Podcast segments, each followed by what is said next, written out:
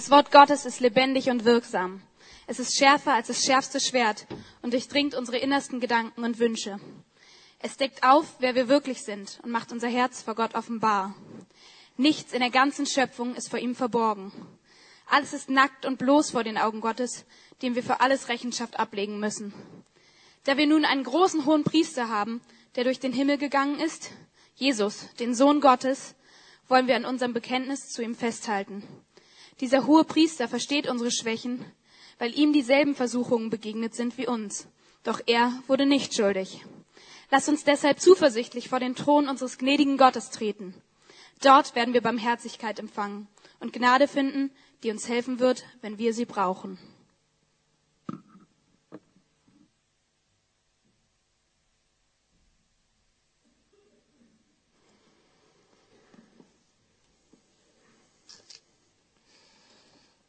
Ja, guten Morgen auch von mir. Dieser Text ist ähm, eine doppelte Zumutung. Zuerst ist er schwer zu verstehen, deswegen werde ich ihn gleich nochmal lesen. Und zweitens fragt euch bestimmt, was hat denn das mit Advent zu tun? Ähm, ich habe da nichts von Weihnachten drin gefunden. Ich habe mir gedacht, deswegen ist vielleicht ein ganz passender Text, weil mir geht's so, ich finde auch immer weniger von der Weihnachtsbotschaft, der biblischen Weihnachtsbotschaft in dem ganzen Trubel und Gehabel und was unsere Kultur mittlerweile um Weihnachten macht. Ich will euch nur zusprechen. Ich hoffe, ihr habt euch nicht zu sehr gestresst, Ruhe und Einkehr und Antrag zu finden. Ähm, Vorschlag von meiner Seite. Also wenn ihr es geschafft habt, super, macht es weiter. Ähm, ich glaube, wie unser Leben gerade so läuft, ist das die schwierigste Zeit, das überhaupt zu finden. Deswegen habe ich aufgehört, das, ähm, mich da diesbezüglich zu stressen, sondern konzentriere mich da mehr auf Ostern.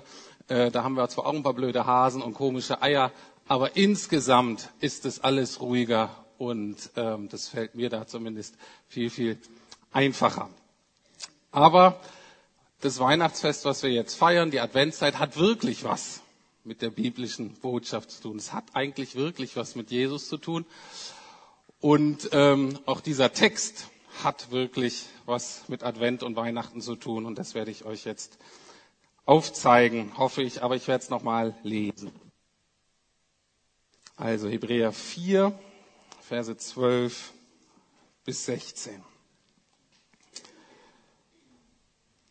Das Wort Gottes ist lebendig und wirksam. Es ist schärfer als das schärfste Schwert und durchdringt unsere innersten Gedanken und Wünsche. Es deckt auf, wer wir wirklich sind und macht unser Herz vor Gott offenbar. Nichts in der ganzen Schöpfung ist vor ihm verborgen. Alles ist nackt und bloß vor den Augen Gottes, dem wir für alles Rechenschaft ablegen müssen. Da wir nun einen großen hohen Priester haben, der durch den Himmel gegangen ist, Jesus, den Sohn Gottes, wollen wir an unserem Bekenntnis zu ihm festhalten. Dieser hohe Priester versteht unsere Schwächen weil ihm dieselben Versuchungen begegnet sind wie uns. Doch er wurde nicht schuldig. Lasst uns deshalb zuversichtlich vor den Thron unseres gnädigen Gottes treten. Dort werden wir Barmherzigkeit empfangen und Gnade finden, die uns helfen wird, wenn wir sie brauchen. Tipp von mir, Gnade brauchen wir immer. Deswegen lohnt sich die auch immer zu finden diesem Text möchte ich ähm, fünf Punkte hervorheben. Jesus sieht uns, Jesus versöhnt uns, Jesus versteht uns, Jesus hilft uns und Jesus liebt uns. Kein Stress, die müsst ihr nicht alle ähm, gleich auswendig lernen, das kommt so nach und nach.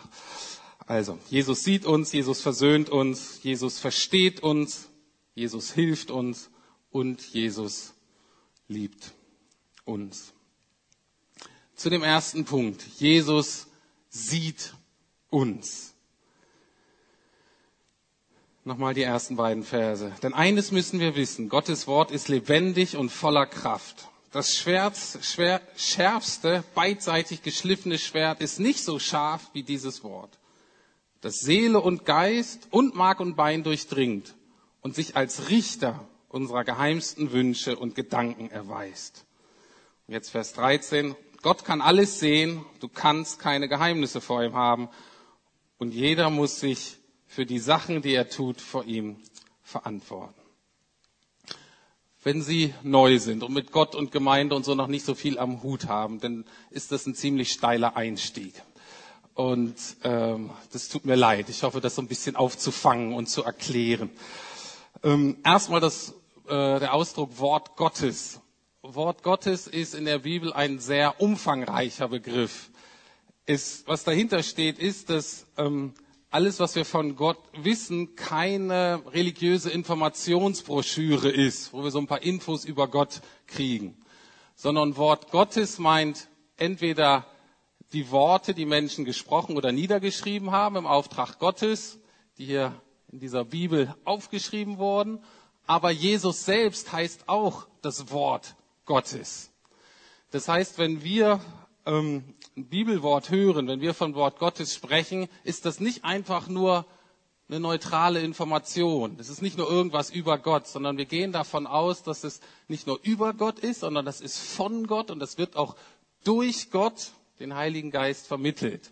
Und deswegen hat es Kraft, deswegen hat das Power, deswegen kann es schneiden.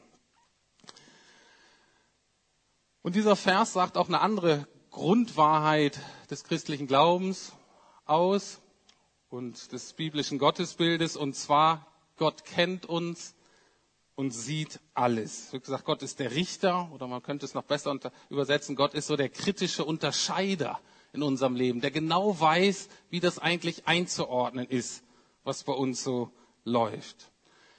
Und wenn man Gott nicht so gut kennt, ist dieser Gedanke ja total unangenehm. Jetzt stellt euch das mal vor, man ist so nackt vor jemandem, dem man sich nicht zeigen möchte. Das ist ja total unangenehm. Ich weiß nicht, ob ihr auch so peinliche Albträume habt. Ich erzähle meine nicht, aber die gibt's so. Echt peinlich, wo Leute was sehen, wo ich das nicht will. In Situationen. Und natürlich, wenn man denkt, was ist das für ein Gott und ein Richter und so weiter, und der kann alles sehen, ist ja total unangenehm. Aber wenn man den Gott besser kennenlernt, ist das eine ganz, ganz große Erleichterung. Denn in jedem von uns steckt ein Marco Reus. In jedem von uns steckt ein Marco Reus. Ich wünschte, fußballerisch würde mehr von mir, von ihm in mir stecken. Das kann ich leider nicht sagen. Aber von seiner Art, wie er mit Wahrheit und so weiter umgeht, das steckt in mir und ich bin davon überzeugt, das steckt in uns allen. Also zur Info, für alle, die nicht gelacht haben. Marco Reus.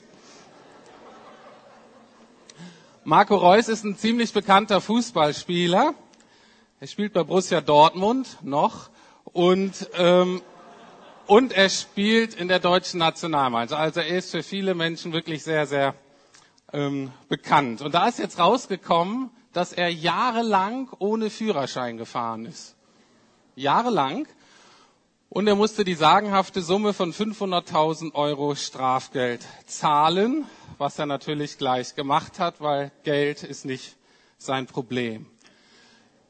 Jetzt ist nur die Frage, wie ist dazu gekommen? Warum steckt in uns allen so ein Marco Reus? Bevor wir denken, das kann doch nicht sein. Wieso steckt in allen von uns diese Geschichte? Weil der irgendwann mal angefangen hat mit der Führerscheinausbildung. Und dadurch, dass er schon ziemlich früh ziemlich gut Fußball spielen konnte, hat er schon ziemlich viel, ziemlich früh zu viel Geld an der Hand gehabt. Das heißt, es war überhaupt kein Problem, sich früh ein schnelles Auto zu kaufen. Und, dumm wie er war, äh, mit 18 ist er einfach angefangen, Auto zu fahren, obwohl er die Führerscheinprüfung noch nicht gemacht hat. Die hat er denn auch nie gemacht weil er merkt, es wird immer blöder. Er fährt wie selbstverständlich mit dem Auto zum Training durch die Stadt und so weiter und müsste eigentlich sagen und könnte dann ja kaum ankommen und sagen, hey Leute, ich habe meine Führerscheinprüfung gemacht. Schwierig.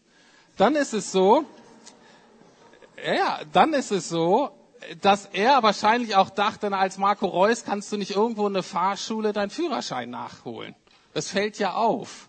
Und das wäre dann zu peinlich gewesen. Und was passiert dann? Dann sieht er keinen Ausweg und bleibt auf seinen krummen, dunklen Wegen und reitet sich immer weiter rein in diese Geschichte, bis er irgendwann entdeckt wird. Jetzt ist die entscheidende Frage, ist es gut, dass er entdeckt wurde?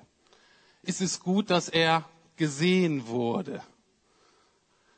Die anderen Autofahrer sagen vielleicht, na endlich, der ist nämlich immer zu schnell gefahren und wir sind natürlich froh, dass wir ihm nicht mehr auf der Autobahn begegnen können. Ne? Es ist gut, dass er gefasst wurde. Wenn man sagt, das Gesetz, natürlich musste er gefasst werden, das geht ja nicht, auch gut. Für die Stadt Dortmund ist es auch nett, eine halbe Million mal ebenso, auch gut. Die entscheidende Frage ist aber, und deswegen komme ich wieder zurück zum Text, die entscheidende Frage ist die, ist es gut für Marco Reus, dass er erwischt wurde? Das ist die entscheidende Frage.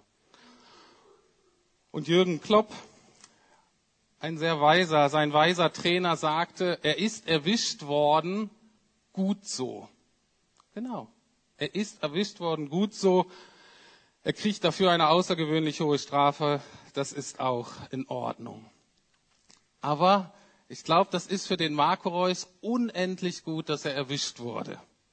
Er hat endlich die Möglichkeit, in Zukunft in seinem Leben ohne schlechtes Gewissen Auto zu fahren. Natürlich muss er erstmal die Prüfung ablegen, aber es wird er irgendwie schaffen. Und genau das meint dieser erste, dass Gott uns sieht und dass er so der Unterscheider in unserem Leben ist, der das einordnet, wie es bei uns läuft.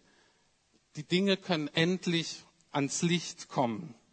Und wenn Gott unsere Schuld aufdeckt, dann immer um uns Freiheit zu schenken, denn immer um uns aus diesem schlechten Gewissen rauszubringen und nicht um uns zu strafen oder uns zu beschämen. Ich hoffe, keiner von uns hat daran Interesse, dass der Marco Reus sich jetzt lebenlang schämt und nie wieder Auto fährt. Es wäre nicht Gottes Interesse. Und so ist es auch nicht bei anderen Dingen bei uns, wenn wir uns in unseren dunklen Wegen verfangen.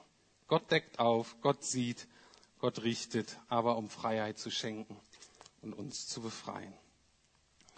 Und deswegen, wo wir beim Wort Gottes sind, deswegen ist es auch so wichtig, dass wir immer wieder und regelmäßig die Bibel lesen. Warum?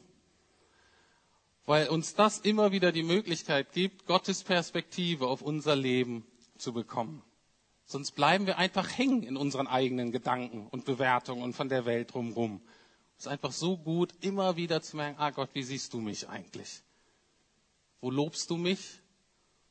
Wo gibst du mir Anerkennung? Wo tröstest du mich, wo ich das gar nicht kann? Und wo korrigierst du mich auf und deckst falsche Dinge auf, dass ich auch selber nicht kann oder will? Aber Gott sieht eben nicht nur unsere Schuld, sondern er sieht natürlich auch das, was gut läuft, ähm, sieht das, wo wir Ermutigung brauchen, wo wir wertgeschätzt werden dürfen und können und müssen. Aber er sieht auch unsere Ängste, und er sieht auch unsere Sorgen und er sieht auch unsere Überforderung. Und hier kommt Weihnachten ins Spiel. Hier kommt das Wunder der Menschwerdung Gottes ins Spiel. Weil Gott ist nicht allwissend wie Google. Okay? Gott ist nicht allwissend wie ein Computer, der einfach sachlich Informationen über uns sammelt, der nicht mitfühlt oder wie Google uns vielleicht ausnehmen will, sondern Gott nimmt Anteil und versteht uns auch. Das ist der große Unterschied. Und das Tolle an diesem Text ist, dass man erst denkt, wow, hier geht es um so einen distanzierten Richter, der so mich äh, guckt und bewertet und dann mich so in die Pfanne haut und der so ganz distanziert sein Urteil über uns spricht. Wenn wir aber weiterlesen, merken wir, dass er eben nicht distanziert ein Urteil über uns spricht, sondern, und das ist Advent, das ist Weihnachten, dass er zu uns kommt und unsere Probleme zu seinen Problemen macht.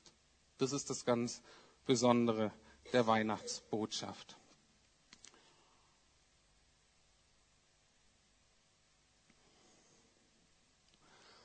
Das führt mich zum zweiten Punkt. Jesus versöhnt uns. Das möchte ich nur ganz kurz andeuten.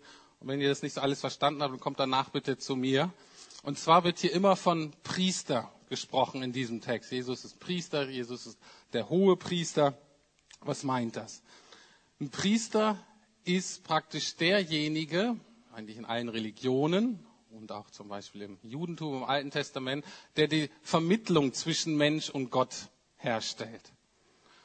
Also, wir Menschen sind hier und wir sind getrennt von Gott, sind hier und der Gott ist hier und wir kommen nicht so richtig zusammen. Und der Priester, der vermittelt praktisch zwischen den beiden. Und alle diese menschlichen Vermittlungssysteme sind bestenfalls kurzfristig. Dass man eine kurzfristige erleichtert, dass man kurz den Eindruck hat, dass man irgendwie bei Gott landet, aber dann fällt man wieder zurück in seine eigene äh, Geschichte.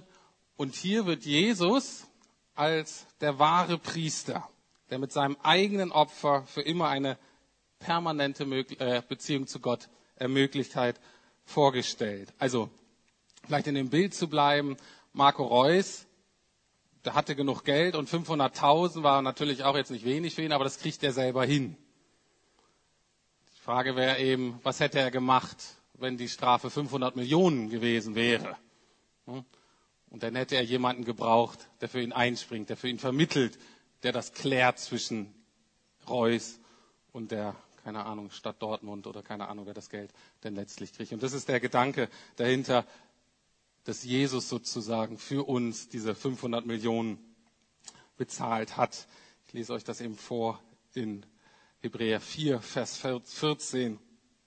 Das steht, weil wir aber nun einen großen hohen Priester haben, der den ganzen Himmel bis hin zum Thron Gottes durchschritten hat, Jesus den Sohn Gottes, wollen wir entschlossen an unserem Bekenntnis zu ihm festhalten. Was das heißt, ist auch was typisch Christliches. Denn wenn wir Weihnachten feiern, heute zumindest, denken wir schon immer den Rest des Kirchenjahres mit. Dann denken wir schon immer auch Ostern und Himmelfahrt und Pfingsten und so weiter mit. Und das ist genau das, was hier praktisch steht, dass er praktisch durch den ganzen Himmel zum Thron Gottes gegangen ist, heißt praktisch, dass ähm, das ist praktisch wie so eine Kurzform, wie so eine Zusammenfassung des restlichen christlichen Glaubens, eine Kurzform für Karfreitag, wo Jesus gestorben ist, Ostersonntag, wo Jesus auferstanden ist und dann Himmelfahrt, wo er wirklich ähm, dann bei Gott sozusagen angekommen ist. Und das ist praktisch die Grundlage dafür, dass wir diesen direkten Zugang haben zu Gott, in Gottes Gegenwart, zu Gottes Herz. Also, wie gesagt, das war jetzt so ganz kurz, aber weil es im Text stand, wollte ich das erwähnen, wenn ihr sagt, zu Freundin, das ging jetzt wirklich zu schnell, keine Ahnung, habe ich nicht verstanden, kommt danach zu mir. Ich erkläre euch das gerne nochmal ausführlicher. Also, Gott sieht uns, Gott versöhnt uns. Und jetzt der nächste Punkt, und das ist so auch so das Entscheidende ein Weihnachten. Jesus versteht uns. Verstanden zu werden ist eines der ganz wichtigen menschlichen Bedürfnisse. Ich weiß nicht, wie euch geht, wenn euch, wenn ihr wirklich mal irgendwas knabbert und selber damit nicht klarkommt und ihr wollt es Leuten irgendwie erzählen und erklären und die reagieren blöd oder die verstehen das nicht. Es tut total weh. Ist total verletzend, kann auch entmutigen. Und wenn man dann jemanden trifft, der sagt, ah, der versteht mich. Da ist mal jemand, der mich versteht. Dann ist das wirklich super. Dann ist das traumhaft. Und das ist natürlich auch schön in Beziehungen. Ähm, aber man muss nur lang genug mit einem Menschen irgendwie unterwegs sein. Irgendwann kommt man an den Punkt, dass der oder die einen dann auch nicht mehr versteht. Und das ist dann das, wo auch Liebes- und Ehebeziehungen oft dran scheitern. Wenn wir nämlich unser Recht auf verstanden werden, wenn wir das nicht aufgeben, geht es irgendwann in die Brüche, weil es gibt keinen Mensch, der uns ganz und völlig versteht. Aber und das ist zentrale biblische Weihnachtsbotschaft, Jesus versteht uns. Warum? Weil er eben ein Priester ist, weil er ein Mittler ist, weil er ein Gott ist, der Mensch wurde. Ich lese Vers 15 nach der Volksbibel. Da ist es so übersetzt, dieser höchste Priester, den es gibt, versteht uns. Er weiß, was es bedeutet, auf dieser Welt zu leben. Er war selbst da aber er ist bei keiner Versuchung schwach geworden. Er hat es gepackt. Das ist Volksbibel. Was das meint, ist, er war und blieb ohne Sünde. Also, erstmal ganz wichtig, Jesus versteht unsere Schwächen und Herausforderungen, gerade an Weihnachten. Es ist immer blöd, wenn man kein oder wenig Geld hat.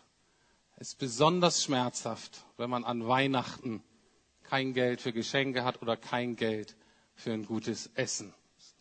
Kontakt zum Flüchtlingsheim hier oder Asylantenheim in der Nähe und auch zu einer Familie, die wir so ein bisschen betreuen. Und die eben auch gesagt haben, ja, ist immer schwierig und so, aber an Weihnachten, ich kann nicht mal ein schönes Essen kochen.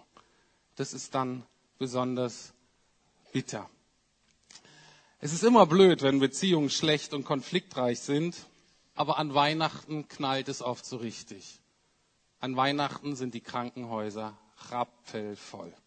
Und gerade alle psychologischen, psychiatrischen Beratungsstellen, Ambulanzen und so weiter rappelvoll. Es ist immer blöd, oder nicht immer, aber es ist oft blöd, alleine zu sein. Zumindest wenn man das gerade nicht so wählt. Aber an Weihnachten, wenn dann alle weg sind, scheint in der Familie, dann ist es nur ein schwacher Trost, wenn man sich, wenn man allein ist, wenn man sich sagt, ähm, naja, die haben auch nur Zoff zu Hause. Ne? Es ist dann kein Trost mehr, sondern Weihnachten ist dann die Zeit, wo man nicht nur alleine ist, sondern wo man sich auch richtig einsam fühlen kann. Es ist immer blöd, wenn man Süchten erlegen ist. Aber gerade an Weihnachten fällt Abstinenz und Kontrolle unendlich schwer. Und auch das ist die Zeit im Jahre, wo die meisten Rückfälle sind. Und mir ist ganz wichtig, dass wir uns das bewusst machen, dass Jesus all diese Herausforderungen, in denen wir vielleicht stehen, gerade an Weihnachten sieht und versteht. Und in diesem gesehen werden und verstanden werden, hoffentlich liegt noch der nächste Schritt, dass Jesus uns nämlich auch wirklich helfen kann, diese Nöte zu überwinden, beziehungsweise diese Versuchungen zu überwinden, die in diesen Schwächen liegen. Und es ist wichtig, dass wir verstehen, dass schwach zu sein ähm, oder an Grenzen zu kommen oder so, dass das an sich für Gott überhaupt gar kein Problem ist. Er ist ja selber begrenzt geworden. Aber unsere Schwächen, unsere Begrenzung tragen in sich eine Versuchung, die dann negative Konsequenzen hat. Ich möchte das kurz an zwei Beispielen deutlich machen. Aber dieser Text sagt ganz deutlich, dass Jesus eben wie wir waren, aber er hat die Versuchung überstanden. Er ist sozusagen nicht in Sünde gefallen. Das ist nicht negativ eskaliert bei ihm. Wie ist das möglich? Gehen wir mal zum Geld zum Beispiel. Ähm, die Gefahr ist natürlich, wenn wir kein Geld haben, gerade an Weihnachten, wenn wir nicht die Geschenke kaufen können, die wir gerne würden, ist es sehr, sehr leicht und ganz schnell natürlich, dass wir uns dann wertlos und wie Versager fühlen. Die Versuchung eben bei dieser finanziellen Begrenzung ist, dass wir so uns äh, unsere Situation angucken, die anderen angucken und sagen, Mensch, die schaffen es ja auch, bei denen ist ja nett, die haben ja genug. Und bei mir oder bei uns ist mal wieder Ebbe. Und dann werden wir vielleicht depressiv oder wir werden ärgerlich auf Gott, der uns irgendwie vernachlässigt.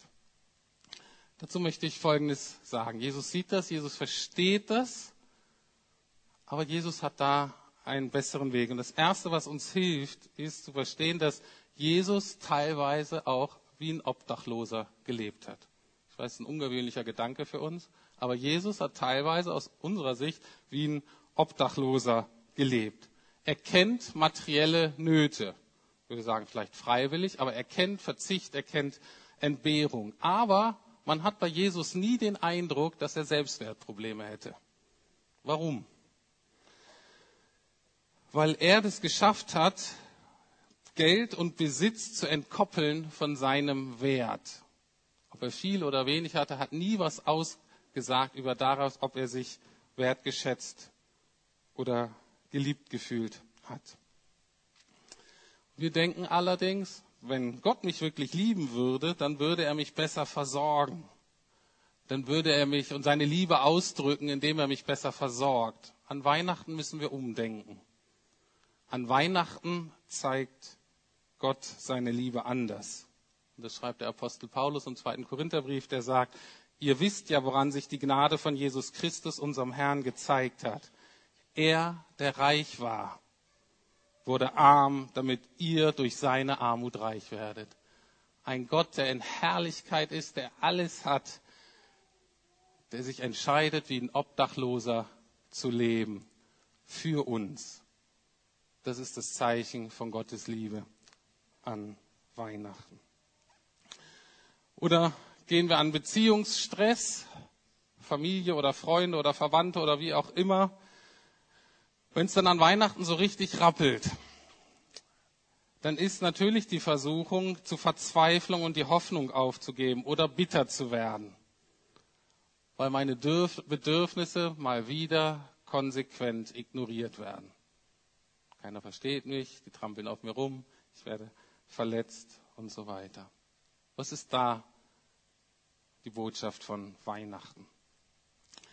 Wenn jemand wusste, wie es ist, von seiner eigenen Familie nicht verstanden zu werden oder von Freunden verlassen zu werden, dann Jesus. Es ist keine Floskel, dass Jesus uns wirklich versteht. Es ist Realität. Stellt euch mal vor, Jesus als Bruder in eurer Familie. Maximale Herausforderung. Natürlich haben die ihn nicht verstanden. Natürlich war der immer Außenseiter. Die haben es nicht kapiert. Die Brüder waren nicht so heilig, dass die ihm das nicht hätten spüren lassen. Aber was für Jesus gilt, gilt auch für uns. Das wichtigste Familienmitglied hat ihn nie verlassen. Nämlich sein himmlischer Vater. Und es ist ganz wichtig, dass wir an Weihnachten daran denken, egal wie groß oder klein deine Familie ist. Ich habe das allerwichtigste Familienmitglied, ist mein himmlischer Vater und der verlässt mich nicht. Und eine Einladung, wenn Gott noch nicht Ihr himmlischer Vater ist, kommen Sie danach vielleicht auf mich zu. Vielleicht können wir das heute noch regeln, dass Sie das an Weihnachten dann auch erleben können. Und was Jesus auch gemacht hat, dadurch, dass er wenigstens diese Beziehung hatte, hat er Folgendes geschafft. Er ist nie bitter geworden. Und was sagt er ganz zum Schluss, als er gekreuzigt wurde, als sie maximal er gelitten hat, unter den Menschen, die er liebte, betet er, Vater, vergib ihnen, denn sie wissen nicht, was sie tun. Wenn Sie noch über ein Weihnachtsgeschenk nachdenken für Weihnachten, für die Familie, bekannte Freunde, sollte auf alle Fälle eins dabei sein. Vergeben Sie den Menschen. Vergebt den Menschen, die euch verletzt haben. Und viele davon wissen wirklich nicht genau, was sie tun. Wir verletzen uns ständig gegenseitig und wir kapieren wirklich nur ganz selten, was wir beim anderen anrichten. Und macht den anderen das Geschenk zu vergeben, ob die es nun kapieren oder nicht. Also vielleicht nochmal zusammenfassend für die Weihnachtsfeiertage. Was können wir tun, damit, wenn es wirklich schwierig ist, wenn uns keiner versteht, äh, ja, wenn Mangel an allen Ecken und Enden ist, wie können wir da Jesu Hilfe in Anspruch nehmen, damit wir nicht verzweifeln, damit wir nicht hoffnungslos werden oder damit wir nicht bitter werden. Erstens, zu unseren Schwächen und Begrenzungen und Verletzungen und so weiter stehen und annehmen. So ist es jetzt, das ist das Leben, was wir gerade haben und dazu ein Ja zu finden. Das ist das Erste, weil das ist an sich kein, nicht das Problem. Zweitens, in Anspruch nehmen, dass Gott uns wirklich sieht und versteht und sich um uns kümmert. Mir hilft da immer dieser eine Vers von Jesu Freund, Petrus, der Jesus wirklich gut kannte und der Jesus auch verraten hat und wo Jesus das dann wieder klären musste zu ihm. Also jemand, der wirklich Jesus gut kannte, der schreibt Folgendes. Überlasst all eure Sorgen Gott. Oder man kann auch sagen, überwerft eure Sorgen auf Gott, denn er sorgt sich um alles, was euch betrifft. Und ich würde euch vorschlagen, das ist ein super Vers gerade für nachts. Ich weiß nicht, wie es euch geht. Ähm, Schlaf finde ich schon sehr wichtig, aber je älter ich werde, ist Schlaf zwar gut, aber Gebet ist wichtiger. Ich weiß nicht, wie es euch geht. Ähm, manchmal sind die Tage so hektisch, dass ich am Tage nicht genug Zeit habe zum Beten. Und da hat es Gott so eingerichtet, dass ich nicht schlafen kann. Und mittlerweile ist das richtig gut. Schlaf ist zwar gut, aber Gebet ist wesentlich besser. Und Gebet ist dann wirklich gut und dieser Vers und dieses ganze Sorgen und sein Herz ausschütten vor Gott, wenn eben alles ruhig ist. Nur nebenbei. Ich würde euch vorschlagen, kein Internet, E-Mails und so weiter nach 22 Uhr oder wenn ihr eine Spätschicht habt, vielleicht 23 Uhr, sondern nehmt diese Zeit der Ruhe, wo er vielleicht nicht schlafen kann und einfach sagen, okay Gott, hier bin ich. So sieht es aus in mir. Und überlasst die Sorgen Gott, weil er sich wirklich interessiert ist und weil er wirklich besorgt ist und weil es ihn wirklich interessiert und weil er sich wirklich drum kümmern möchte. All das, was uns bedrückt. Das ist das Zweite. Auch sehr gut an Weihnachten, wie gesagt, in der Nacht, nicht nur in der heiligen Nacht. Drittens, ganz wichtig, auch Art an Weihnachten, Dank. Jesus zu danken, dass er freiwillig Mensch wurde und sich entschieden hat, auch schwach und verletzlich zu sein. Das ist für mich die allergrößte Wunder und ich bin ihm da so für so dankbar. Das, worunter ich leide und wo ich mich ganz bemühe, davon wegzukommen, dafür entscheidet er sich bewusst, obwohl er das hätte anders machen können. Aus Liebe zu uns. Genau, darin sollen wir Gottes Liebe erkennen. Und das ist auch der vierte Punkt. Gottes Liebe nochmal ganz aktiv in Anspruch nehmen. Und das ist jetzt auch der letzte Punkt. Also, Jesus liebt uns, Jesus versöhnt uns, Jesus versteht uns, Jesus hilft uns. Und über all dem steht, Jesus liebt uns. Und das ist der Vers 16 im vierten Kapitel des Hebräerbriefes.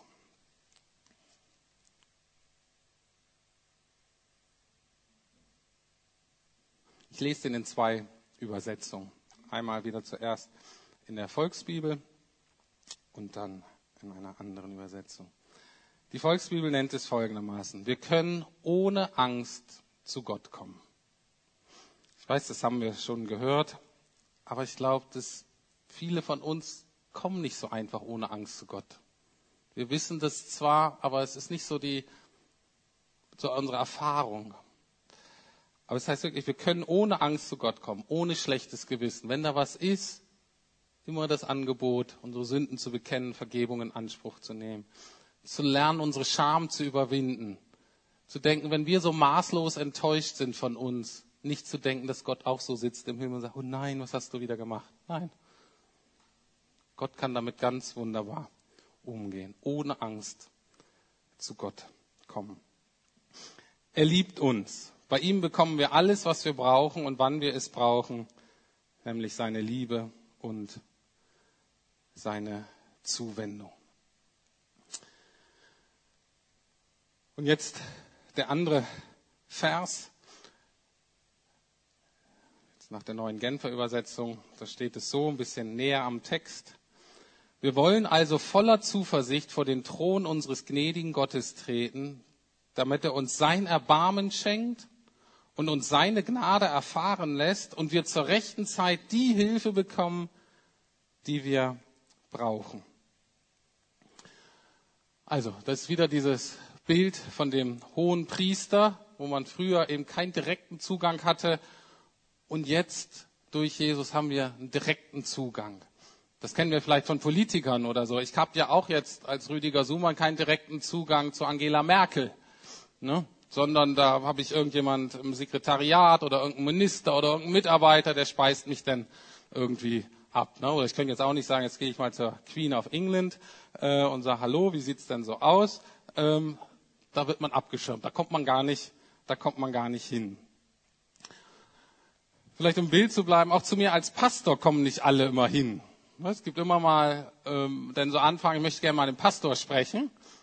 Und mit denen spreche ich nie, weil ähm, die sagen, das ist gar nicht mein Bereich, äh, das wird dann im Büro geklärt zum Beispiel oder bei einer Bereichsleiterin, die sich darum kümmert und äh, die haben dann gar keinen äh, direkten Kontakt zu mir. Oder aber natürlich, ich habe äh, Kontakt zu vielen von euch, gerade auch mit denen ich ein bisschen näher zusammenarbeite. Und das ist ein direkter Kontakt, aber der ist eher fachlich, der ist vielleicht inhaltlich. Manchen bin ich noch ein bisschen enger, da gibt es vielleicht eine Umarmung oder ich bin in einer Kleingruppe und äh, kennt auch mich ein bisschen mehr persönlich. Auch das sind natürlich alles Dinge, die wir mit Gott auch haben. Wir sind Gottes Mitarbeiter, wir sind seine Freunde und so weiter. Aber es gibt zwei hier, die einen direkten Zugang zu mir haben, die völlig ohne Angst, voller Zuversicht kommen. Und ich habe das immer geschätzt, als meine Töchter klein waren, dass die dann eben einfach zu mir kamen, und egal ob ich nun Pastor oder Würdenpräger oder sonst irgendwas bin, die kommen eben einfach und sind sofort mittendrin. Da gibt es dann keine Schranke, gibt es keine Distanz mehr, sondern die sind direkt bei mir. Und als sie klein waren, das machen wir jetzt ja nicht mehr, ähm, direkt eben auf dem Schoß. Und das ist genau das, was dieser Vers hier aussagt. Durch Jesus haben wir, können wir nun zu Gott kommen ohne Angst oder eben zuversichtlich und freimütig. Klar, die kleinen Kinder, meine Töchter, die sind einfach zuversichtlich und frei, sind einfach zu mir gekommen. Und sie haben sich auf meinen Schoß gesetzt und ich habe sie angeguckt. Und es war klar, wir haben gar nicht viel gesagt, aber was, was, was, was da war zwischen uns war, ich liebe dich, ich sehe dich, wir gehören zusammen. Und wir sind einfach ganz nah beieinander. Und genau diese Art von Liebe, diese Art von Beziehung ist eben auch möglich geworden durch Weihnachten. Und hier bei diesem Vers ist es ganz wichtig, da steht, diese Liebe sollen wir erfahren. Also es ist gut, wenn wir das wissen, es ist auch gut, wenn ihr jetzt so nachdenkt und das prozessiert, ist das wirklich so? Mhm. Aber hier steht was, dass wir hinzutreten sollen zum Thron der Gnade. Also es ist was wie, ja, wenn das wirklich so ist, praktisch so einen zumindest inneren Schritt auf Gott zuzugehen. Und dann steht, dass wir diese Gnade und diese Barmherzigkeit wirklich erfahren sollen. Oder die sollen wir empfangen oder die sollen wir finden. Also es ist mehr als nur verstehen, sondern es ist ganzheitlicher. Und das ist das, was ich jetzt noch euch einlade, das zu tun. Dass wir jetzt eben darum beten, dass wir diese Nähe, dass wir dieses Verständnis, dass wir diese Annahme, dass wir diese Liebe wirklich erfahren. Und wir machen das so, ich gebe euch jetzt ein, zwei Minuten, nicht zu lang, einfach eine Zeit der Stille wo ihr jetzt wirklich gucken könnt, was hat euch angesprochen, was ist vielleicht das, was, wo ihr Verständnis braucht oder wo die Not gerade so groß ist oder wo ihr euch selber nicht annehmen könnt oder lieben könnt. Und guckt einfach mal, was da so, was da so kommt. In dem Wissen, Gott sieht jetzt wirklich, Gott versteht und Gott lädt uns ein, zu ihm zu kommen. Und dann spreche ich ein Gebet und dann singen wir noch ein paar Lieder, die wir auch diese Liebe ausdrücken und empfangen wollen. Aber jetzt erstmal Stille.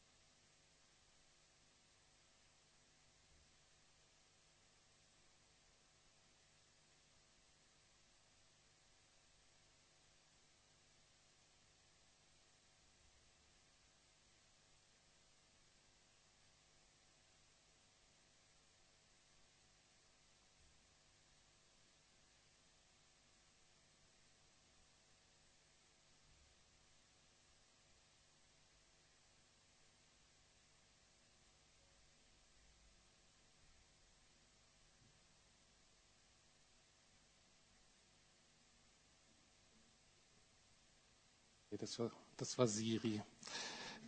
Die will auch zu Jesus. Das ist gut.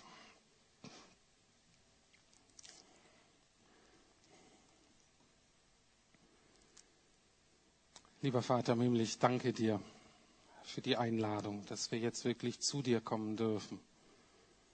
Ich danke dir, dass du uns wirklich siehst. Und ich danke dir, dass du uns liebst. Und du weißt, was uns hindert, zu dir zu kommen. Herr, wenn das unsere Schuld ist, dann bitten wir dich jetzt um Vergebung. Danke, Herr Jesus, dass du unsere Schuld getragen hast. Danke, dass du uns vergibst. Herr, wenn es unsere Scham ist, dann wollen wir dir danken, dass du uns annimmst, so wie wir sind. Wir danken dir, dass deine Liebe größer ist. Und ich danke dir für diese Einladung der Nähe. Herr, und es bedeutet vielleicht unterschiedliche Dinge. Manche von uns wollen wirklich jetzt wie auf deinen Schoß. Und als Papa einfach bei dir sein. Uns freuen an deinem Blick. Andere wollen lieber dir gegenüberstehen und dir in die Augen schauen und wissen, dass wir dich von Angesicht zu Angesicht sehen dürfen als ein Gegenüber. Was für eine Ehre. Manche von uns wollen lieber niederknien zu deinen Füßen und dir die Ehre geben als, ja, als Vater, aber auch als König. Und danke, dass all das gut, dass das alles angemessen ist. Wir danken dir, dass du uns liebst.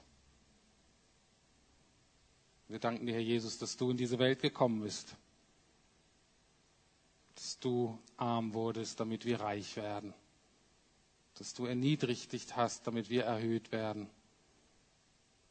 Dass du von deiner Familie verlassen und verraten wurdest, damit wir jetzt Teil von deiner Familie werden durften. Dafür danken wir dir von ganzem, ganzem Herzen. Amen. So, die Einladung aufzustehen und nochmal diese Liebe Gott auszudrücken und auch diese Liebe auch bewusst zu empfangen. Wenn Sie aber denken, ich brauche jetzt eher noch ein bisschen Zeit zum Nachdenken, können Sie natürlich auch sitzen bleiben und einfach ähm, ja, auf die Texte achten das innerlich besprechen. Herzliche Einladung.